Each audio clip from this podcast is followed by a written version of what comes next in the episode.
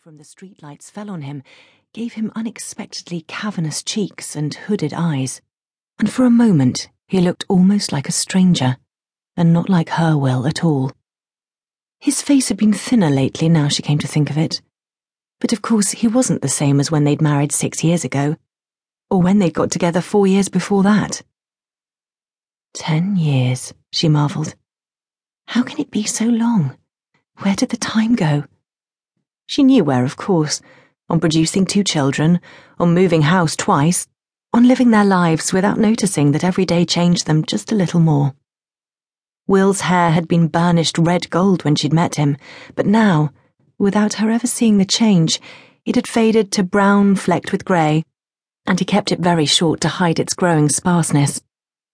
The lines on his face were deeper, and he had a permanent crease between his brows. But he looks good on it. Still looks young. At least, he does to me. She gazed for a moment at her husband's profile, with its long, straight nose and firm, round chin. A strong, decided face. From the start, Will had always seemed to know where he was going and what he was doing. He'd always had a plan, an idea of where he would be in a few years' time.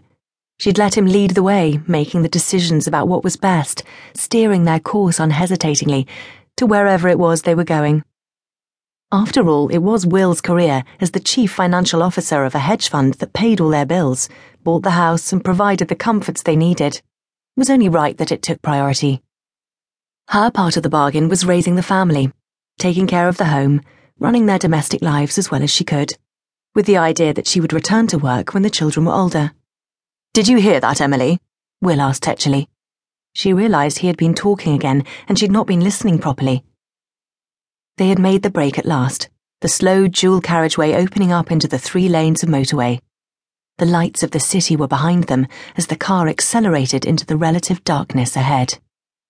Huge street lamps bent over the motorway at intervals, like strange bowing giants, while red tail lights flickered ahead and white headlights glared and spun behind.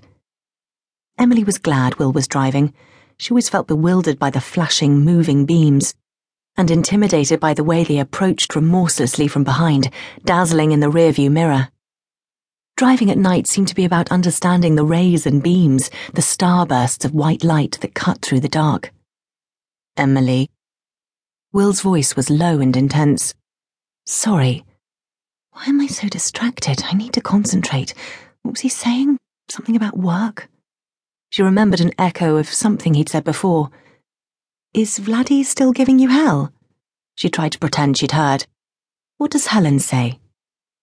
There was a strained pause. Will stared straight ahead through the dark windscreen, his gaze hardening. Do you ever listen to me, Emily? He asked in a gritted voice. Of course I do, she said, repentant at once. I'm sorry, I've had so much on my mind lately. Christmas is so close. I've still got a million things to do. The school's carol concert's coming up, and for some crazy reason, I promised to run the mince pie and mulled wine stall. Christmas, said Will, his voice strangely hollow. I'd almost forgotten. Forgotten? Emily laughed in disbelief. How could you? It's everywhere. And yet she realized it wasn't here. Christmas had suddenly vanished. There were no decorations on the motorway, no strings of light or dangling baubles no background of carols or Yuletide pop tunes. No scent of cinnamon and spice, just the seriousness of the high speed journey. So, she ventured almost timidly, is it Vladdy?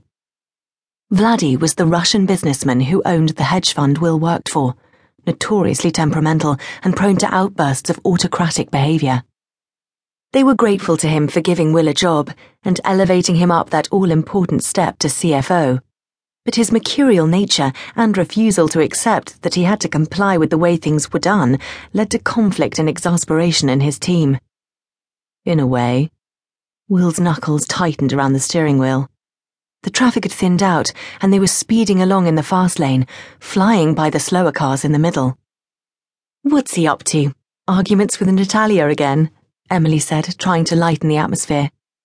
She and Will had often laughed about the state of his boss's relationship with his wife, which had an operatic intensity, full of rifts, threats, and magnificent reconciliations. If you'd been listening,